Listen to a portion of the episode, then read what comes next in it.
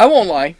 There's one thing I wanted this podcast to be, and it was about more of the the philosophy of the culture that we're actually running into right now. And I, I didn't really it this didn't come to light because I was always busy with the news, and then I would mix some news with philosophy, and it, it just never turned out. Well, now I'm writing a book, and I've decided, you know something, I, I, I need to finish this book, and I'm spending five days a week working on this podcast, and I decided, you know what, let's just go back to the philo- philo- uh, philosophy that is necessary, that I wanted it to be. So I decided let's take a look at culture on Tuesdays and Thursdays. Let's talk news on Mondays, Wednesdays, and Fridays. And we can I can throw my two cents in and you make you hopefully make you think. So today we're going to take a look at some culture. Thank you vox.com because they got a hell of a lot of left wing culture that is now part of the mainstream. So, let's talk about Richard Ramirez. This is Gene, and you're listening to Dumbasses Talking Politics. Hey, hey, this is Gene. Welcome back to Dumbasses Talking Politics. Just had a nice long talk with Dave. We, I, he centered me, and I feel good about it. And eh, eh, here's something I'm going to tell you. Uh, I'm going to start talking more about culture. And the reason I want to talk about more about culture is because I think that I really the the meaning of this podcast was to be more philosophical than news, and I think I moved into the news portion of this podcast. It's and that's not a thing I wanted. You've got Ben Shapiro, you've got um, Dave Rubin, you've got Steven Crowder, you got people who know more about the news. But I think I want to talk about more about philosophy, culture, and where we're going with this. So I've decided what I'm going to do is I'm going to talk about on Mondays, Wednesdays, and Fridays, we're going to talk about news. But on Tuesdays and Thursdays, I'm going to go into culture and talk about culture. And this should be really easy because the culture has become weird. The culture has mainstream thought is not a thing anymore. So let's start with this. Uh, last week, Josie and I watched a Netflix miniseries called The Night Stalker The Hunt for a Serial Killer. Actually, I saw this twice because Josie fell asleep once and I had to leave my place once. And so she didn't see it. Uh, I watched it a third time simply because I needed to talk about it here. Um, but I was transfixed, and I was transfixed for a re- reason. Um, way back when, I'm old. I remember 1985. I was 17 years old. Um, I lived in Los Angeles. Richard Ramirez, the Night Stalker, was a serious problem. Now Josie was only six years old, so she and she lived in San Diego, so she has no idea why. I was really curious about this whole case. Um, the news at the time was insane. This guy was walk breaking into houses, typically because a window was unlocked, a door was unlocked, a screen door was unlocked, and he would walk in and do unspeakable horrors to people. And this happened for about a year, but it happened every few days. So every day you watch the news and you heard about the Night Stalker. And they had a lots of different names. Night Stalker is the only one I really remember. Now, this documentary, and the Night Stalker ended up being a guy named Richard Ramirez, who was a horrid, horrid human being. Trust me, when I read this article, I'm going to tell you he was a horrid, horrid human being. Um, I recommend this documentary as far as true crime stories go. I love true crime stories. And it was excellent. There were a lot of uh, things skipped, especially when it comes to the crimes themselves, uh, it, because the crimes themselves were really brutal. I'm going to sit back and mention the brutality of these crimes.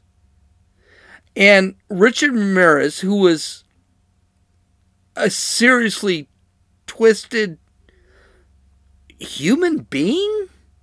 No. Richard Ramirez was an animal. He was filth. But outside of the fact that they didn't talk about all of his crimes, the story was pretty accurate. And it was told from the perspective of the police officers that actually went out and did the investigation. Now, let's let's get this clear. Richard Ramirez is dead. He died of cancer. I hope he suffered for 10 years with cancer. I hope it was painful. I hope he suffered and he's burning in hell now. But the actual investigation took a full year. And the police, what they did was remarkable. And the police suffered. But the left wing news outlets, Vox, which is what I am going to reference, had a problem with this. One could tell there through the title, Night Stalker Review, Netflix misguided Night Stalker series treats cops like gods by Aja Romano. Um, by the way, if you read this on um, yeah, the grammar is correct. That's what Vox does. They made Richard Ramirez into kind of a victim, and they started bitching that the police were demagogues. Okay, so what we're going to do is this is what I love about this segment. We're going to read this article and we're going to talk about it. Okay, so let's read what Ajaj, this Aja, uh, Romano, whatever, I, I don't know.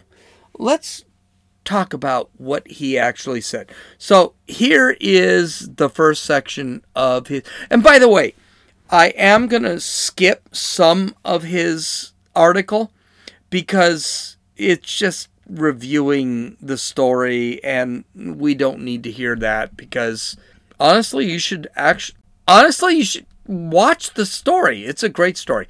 Okay so here we go. Okay here we go. The climatic climactic moment of netflix true crime docu-series night stalker the hunt for a serial, serial killer is probably supposed to feel cathartic. In final min- in the final minutes of the four-part series, third installment, San Francisco detective Frank Falzon recalls how he tracked down a friend of the California serial killer whose string of attacks throughout 1984 and 1985 made him a household name among true crime followers. Falzon describes this mo- moment with relish almost four decades later. In his recounting, the friend, who'd originally contacted police himself with a tip about the Night Stalker's identity, hold on, that's bullshit, balked when Falzon asked him to re- reveal the Night Stalker's full name. So Falzon forcibly dragged the friend turned informant into his police car, threatened him, and punched him in the face. This is a lie this is an absolute 100% lie. That's not what happened, and that's not what the movie said happened. As a matter of fact, Falzon said that he felt bad for hitting the guy in the face. But let's talk about what actually happened with Richard Ramirez and this guy. So here's the thing they had an idea, they had no idea who Richard Ramirez was. So let's go the first part. A woman calls saying her father who was homeless, might be hanging out with Ramirez at Skid Row, at Skid Row in Los Angeles.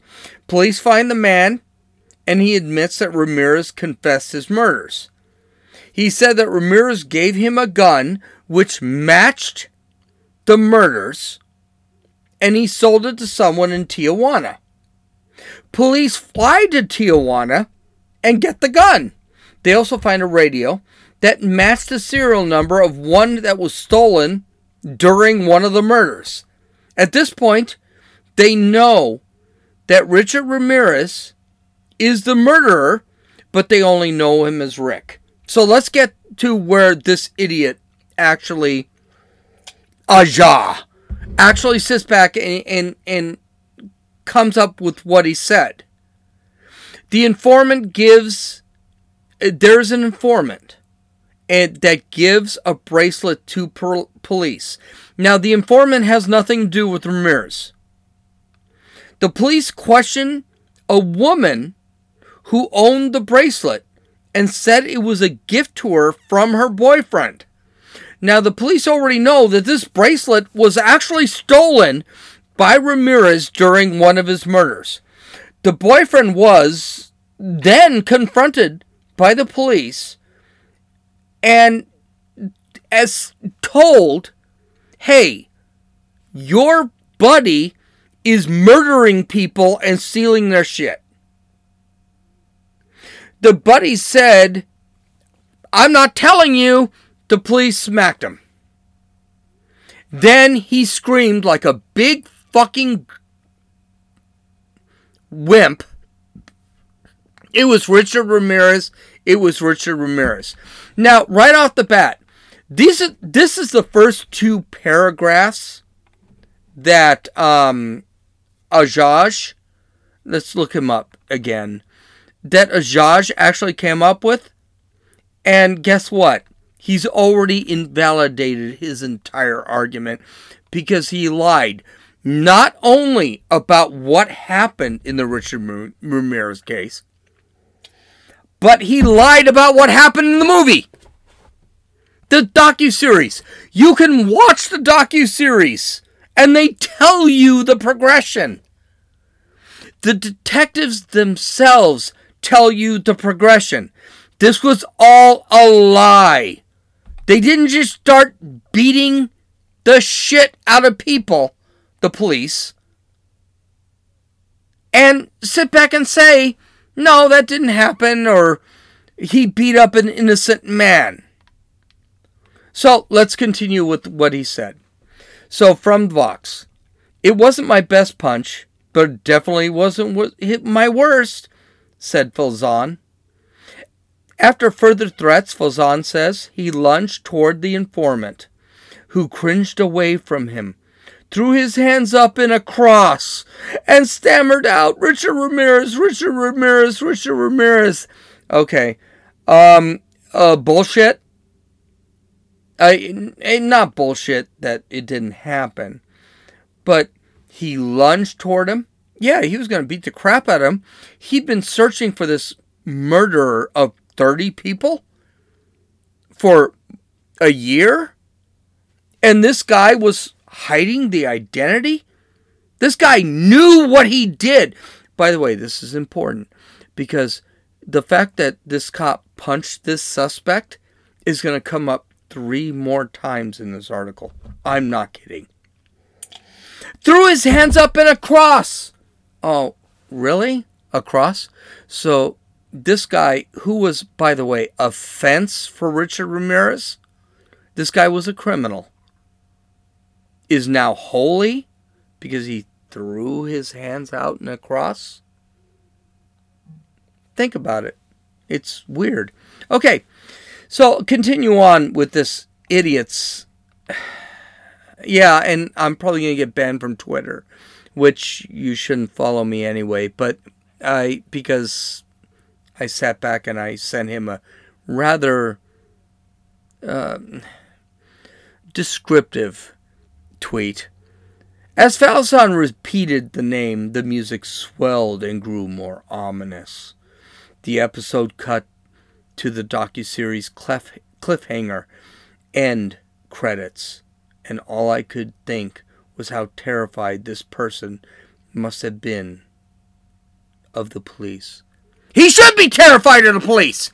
He's hiding the name of a serial killer.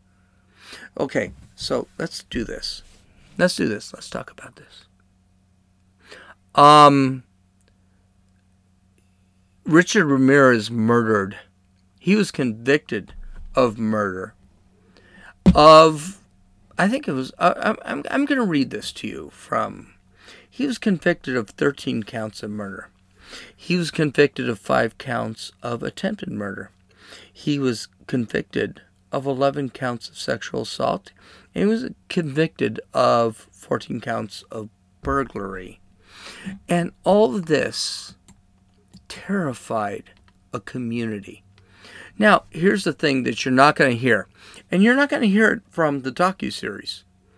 Um, Richard Ramirez kidnapped girls under the age of 16 and raped them and sodomized them. Here's something you're not going to hear from the docuseries. He broke into houses, and if those houses had a little boy, he sodomized the little boys. And we're talking as young as eight. This is not a good guy. If I'm a cop, I want to catch this guy. And if some fence felon decides to say, I'm not gonna I'm not gonna sit back and tell you his name, here's a newsflash. He's lucky I'm not the cop. I would have done a lot more than punch him in the face. And by the way, the cop said he, he admitted he punched him in the face. And he admitted he lost control. But that's not the point of this whole thing. It's all about narrative. So let's continue from the Vox article from this idiot. On the one hand, the production must have felt it would be satisfying to deprive Ramirez of some notoriety. To some extent, it is satisfying. In particular, it's inspiring to hear from Ramirez's survivors, including one couple who narrowly escaped their brush with Ramirez, and one victim who was assaulted by Ramirez when she was a child. Um, um, she was kidnapped, raped, sodomized over and over again. So, yes, I'm curious about that. Continuing, seeing her declare with certainty that she she's fine feels like ultimate victory over Ramirez. By the way, I didn't mess up that quote. That's what he said. Continuing, but Ramirez's life arguably fits into the conversation about the cyclical nature of abuse and the cyclical horror of war, each a form of trauma. Oh, wow. Okay, we're going to get. Okay. There's a huge thing. Uh, uh, let me finish this. Likewise, a more thorough examination of Ramirez's action in, con- in, the context of satanic panic would have made a fascinating discussion within the series, had it been handled well to what extent Ramirez responding to the satanic panic of the era, and to what extent he was acting independent of it, but still becoming part of a larger societal hysteria. These are the themes I have I have loved to explore. Okay, um, here's the thing. Here's the thing. Um, Ramirez had a rough life. That's great. Uh, he murdered. Um, he was convicted of murdering how many? Let me look it up again. Oh, yeah, 13 murders. He had raped women, sodomized women. He had raped girls, little girls, sodomized little girls. He had sodomized little boys, which is rape. I don't give a damn what he thinks. I don't think we need to sit back and say, well, society made this guy. And by the way, Uh, this never is discussed by this idiot. But you know, here's the thing. Yes, he had a rough life. He had a bad he had bad father, he had a bad mother. His uncle was a Vietnam vet. That's what they're talking about. His Vietnam vet father had done unspeakable horrors in Vietnam and explained it to Richard. And so what this guy is saying is we should excuse it because um his uncle told him things.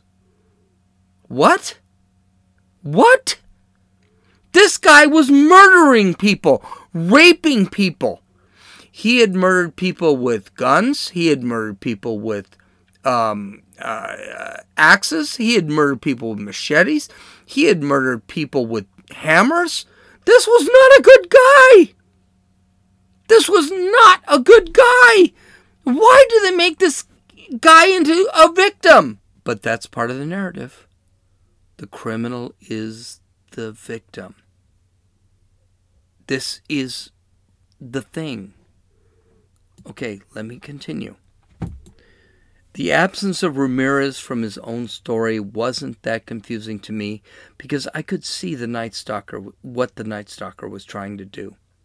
But it was confusing to other viewers I've only spoken with, many of whom were totally unfamiliar with the Ramirez story and naturally expected to learn about the titular of a serial killer.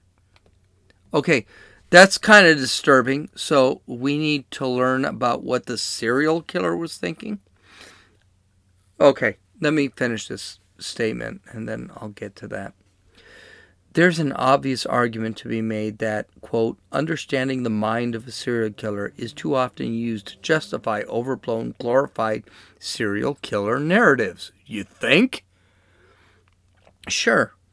But we also need to understand the minds of serial killers as well as the societal and personal circumstances that can lead to criminal behavior if we're going to fully understand the criminality and attempt to rehabilitate. Oh, fuck. Rehabilitate potential offenders before it's too late. Here's here's the thing. Here's the thing.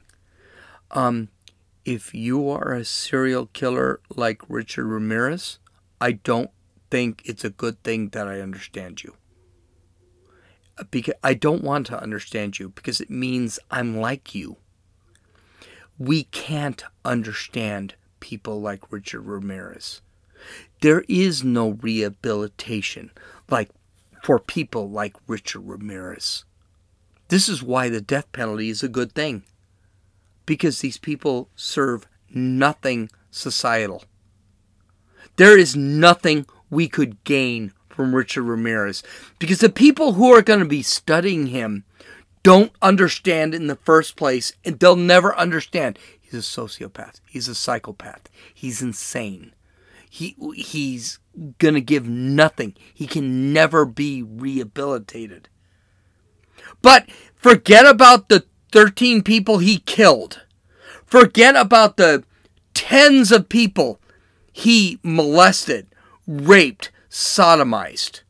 It's about Richard Ramirez. And what it's going to come down to, it's about society. It's about society. Society is bad. Okay, let me let me read on on this load of bullshit by Aja. Perhaps it was. Carrillo and Salerno seemed to do good police work, even if it, the clue that led to the killer came from a northern Northern California citizen who apparently got punched in the face for his good deed. The Northern California quote citizen end quote wasn't a citizen, he was a fence. He knew what Richard Ramirez was doing. He didn't care. And by the way, he did not report Richard Ramirez. His girlfriend who get who he received a diamond bracelet from one of Richard Ramirez's victims was given by this fence. So it's bullshit right off the bat. Again, that's the second time he says this. Continuing, we need to dedicate Uh, we need dedicated police officers who have a positive relationship with their communities. Whenever cops do good work, work that truly serves the public, that moment feels like a victory. It comes with deep relief and pride in the justice system for functioning as it should. Here's a newsflash. Do you know what the justice system could have done? Catch Richard Ramirez. Um, I was in Los Angeles in the 80s. I remember locking doors, locking windows. I remembered the fear that this caused. And it's going to get it's going to get better. Okay, let's continue. But herein lies the difficulty of being a true crime fan. We have to recognize that police officers as a group perpetuate an inherently flawed and racist system of justice that fails people of color in marginalized communities far more often than it serves them. We can never lose sight of the reality that for every moment when cops and community are in harmony, there are countless others when the police force is the oppressor. And cases like Ramirez's are often used as an excuse for police to crack down on uh, crack down and enact violence on people who aren't serial killers. Yeah, that's true, but um, um, when people are protecting serial killers, should you crack down on them to protect? And by the way, the communities of color that they keep talking about, um, uh, I was in there and I seem to remember that it was communities of color, about 50 of them, that beat the living shit out of Richard Ramirez when they caught him because of the investigations the policemen did. The policemen did not find Richard Ramirez. It was the community of color in Los Angeles that found Richard Ramirez. And they did not hug him and love him and and say, "Oh, you know, that you're a great guy" and blah blah blah. They beat the fuck out of him to the point that the police had to create a perimeter around Richard Ramirez because they thought that the public, people of color in East Los Angeles, thought they were going to kill him. And they didn't want him killed. They wanted him to face justice. Okay, I'm continuing. Night Stalker doesn't acknowledge this paradox at all. It shouldn't. The purpose of the documentary was to show how the police actually caught him, how they identified him.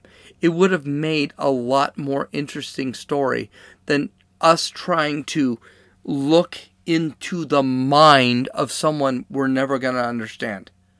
And by the way, they had a ton of interviews with Richard Ramirez. He's nuts. Absolutely crazy. Worthless to society. Let's call it what it is continuing. Instead, it retreats uh, Carrillo and Salerno as like demigods. By the way, Carrillo is a person of color. It approvingly lets a cop talk about punching an informant in the face. That's the third time that was mentioned.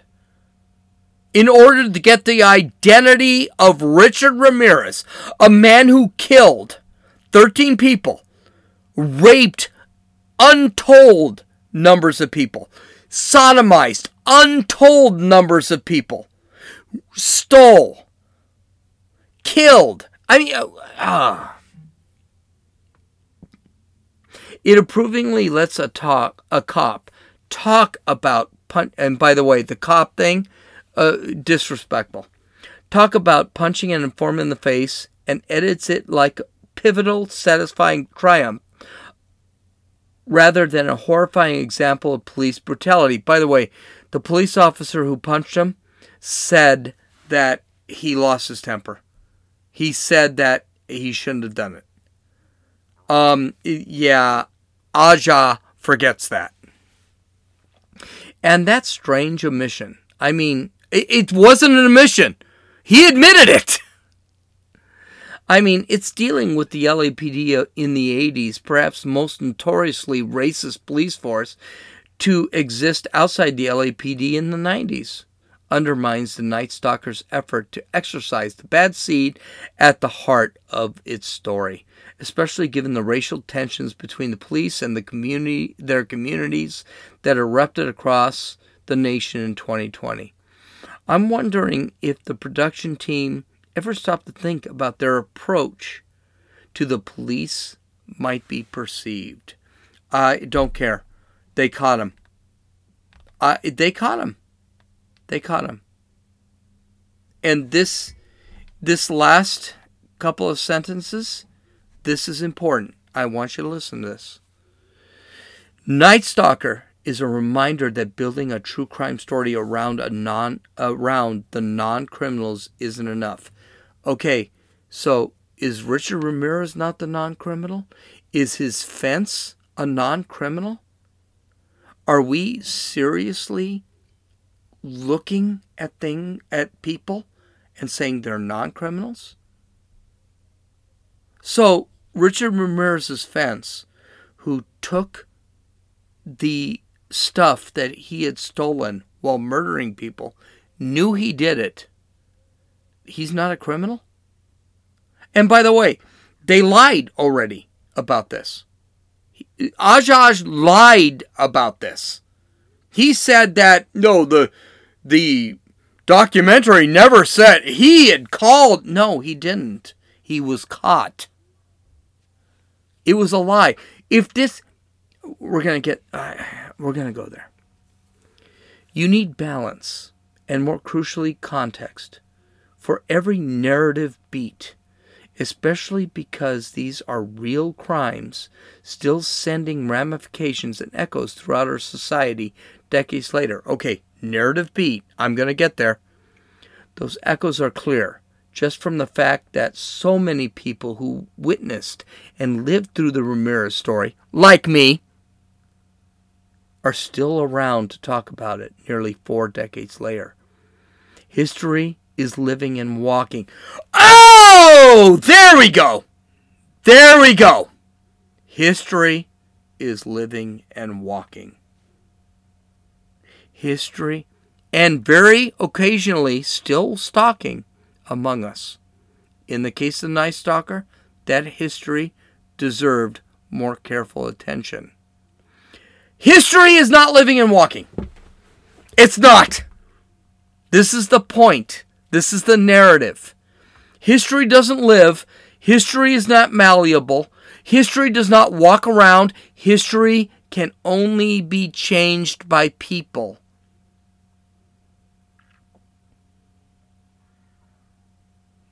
Hear that long pause? There's a reason for that long pause. History is history. It happened. That's it. This podcast is a history. That's it. Eh, that's what it is. Today, my day walking or running three miles and things like that, that's history. It is what it is. And it doesn't change tomorrow. It's the same thing. Richard Ramirez is history. What he did, he did. That's it. Nothing more. And you cannot. Now, if you decide to change what Richard Ramirez did, or you try to make excuse for what Richard Ramirez did, that's fine. Maybe that's a sociological analysis. That's fine. But to sit back and say that history is malleable, history is living and walking, it's not. History is what history is. History says that Richard Ramirez murdered 11 people, or uh, 13 people. He had five counts of attempted murder. He had 11 counts of sexual assault. He had 14 counts of burglary. And by the way, that 11 counts of sexual assault actually was in the 30s. They just didn't do it because they didn't want to interview children. This is the narrative of the left. It is to make history into something that it's not. It's to make the police into something that's not. It's to make the government into something that it's not. And it's really sick. This is what's happening to our culture. And this is something that needs to be stopped and fought against. So I sent Aja a little uh, text message and I told him, You're an idiot. This was the worst effing article I've ever written. And obviously, you're 22 years old, just out of wherever, Harvard, or wherever you went, because you're obviously important. That's why Vox hired you. And you have no freaking idea what happened. Here's the thing that guy that they punched in the face that was mentioned three times in this article, I would not have been really broken if they held a gun to the back of his head and said, What is his name? That serial killer who is raping little boys in the butt. What is his name? I would not have been broken up for it. That's what the police is going. And by the way, in the beginning of the podcast, I sat back and I said, um, this is what they got to get his name. These are the steps they got to find out if this was the guy and to finally get his name. The police did a remarkable job to find a guy who, honestly, never left clues, never left fingerprints, was really meticulous in his serial killing. And for those who think that, well, we should have learned to understand Richard Ramirez, if you understand Richard Ramirez, fucking don't ever talk to me. I don't want to know you. You're obviously, if you're trying to understand Richard Ramirez, or you think you can understand Richard Ramirez, you're a sick puppy. You're probably going to be killing little boys. I, I don't want to know you. There is nothing good that could come from understanding Richard Ramirez. Okay, that's it. I think that was philosophy 101. You can follow me on your I don't care Twitter, Patreon. I I I give up. Uh, Parler, it, whatever. Uh, visit my. Uh, you can download or listen to this podcast on um, Apple Podcast, Podbean, Podcast Addict, Stitcher, and YouTube. You can visit my website at www.dumbassestalkingpolitics. If you want to read a a Josh uh, Romano's thing, I think you should. I think you should. You should learn what these people are thinking. Read that stuff. Leave a comment. Leave a like. This is Gene, and you've listened to Dumbasses Talking Politics.